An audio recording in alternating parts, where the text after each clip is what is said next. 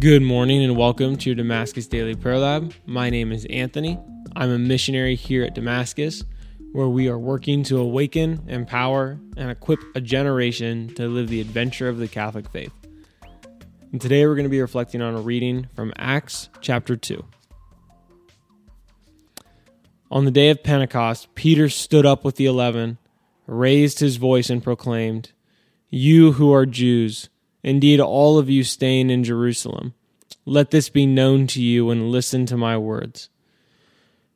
You who are children of Israel, hear these words Jesus the Nazarene was a man commended to you by God with mighty deeds, wonders, and signs, which God worked through him in your midst, as you yourselves know.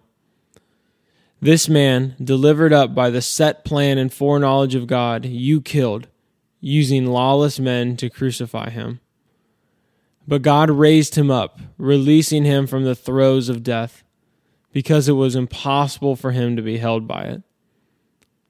For David says of him, I saw the Lord ever before me. With him at my right hand, I shall not be disturbed.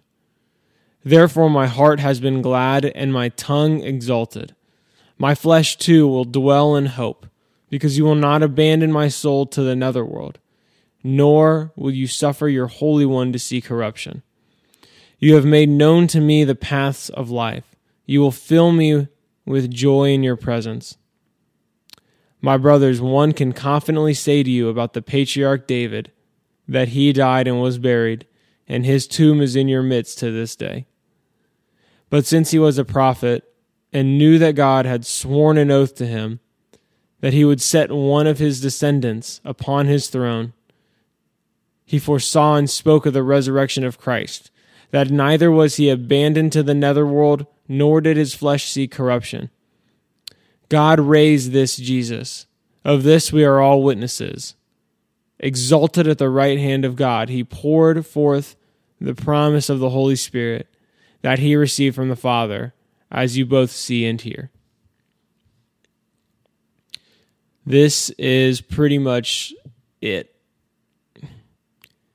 This is so beautiful because they just experienced this. Like Peter is fresh off of a beautiful encounter with the Holy Spirit and he proclaims the truth of Jesus. You who are children of Israel, hear these words Jesus the Nazarene was a man commended to you by God with mighty deeds, wonders, and signs. Jesus came he spoke about the kingdom of God and he performed miracles. He he brought sight to the blind, the deaf could hear, the lame could walk. And this man, this the son of God, the God man was given to us and we killed him. Like that that hits me really hard. That it's like we killed him. Have you ever thought about how perfect that is? Perfect that the God of the universe would come to be with us and allow himself to be killed. There is no there is spotless. It just it just is the most beautiful thing ever. What if we loved like that? What if we loved like that? What if we allowed ourselves to love in such a way that we allowed ourselves to get low and then be hit in the mouth because of the love we have for another person, because of the love we have for our Lord. It's so beautiful because the cross is a full gift of self. But this is where Christianity is beautiful and perfect is that it's always followed up by resurrection.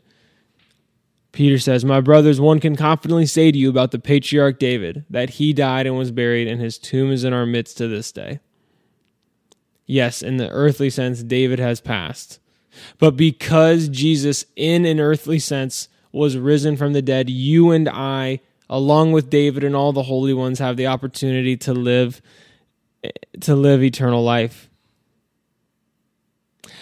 I don't want you to hear this today thinking it's like, yes, I've heard that before. I want us to think about Jesus allowed himself to be killed. That shouldn't have happened. That should not have had to have happened. That wasn't that that doesn't make any sense. If it feels like a mystery, it's cuz it is.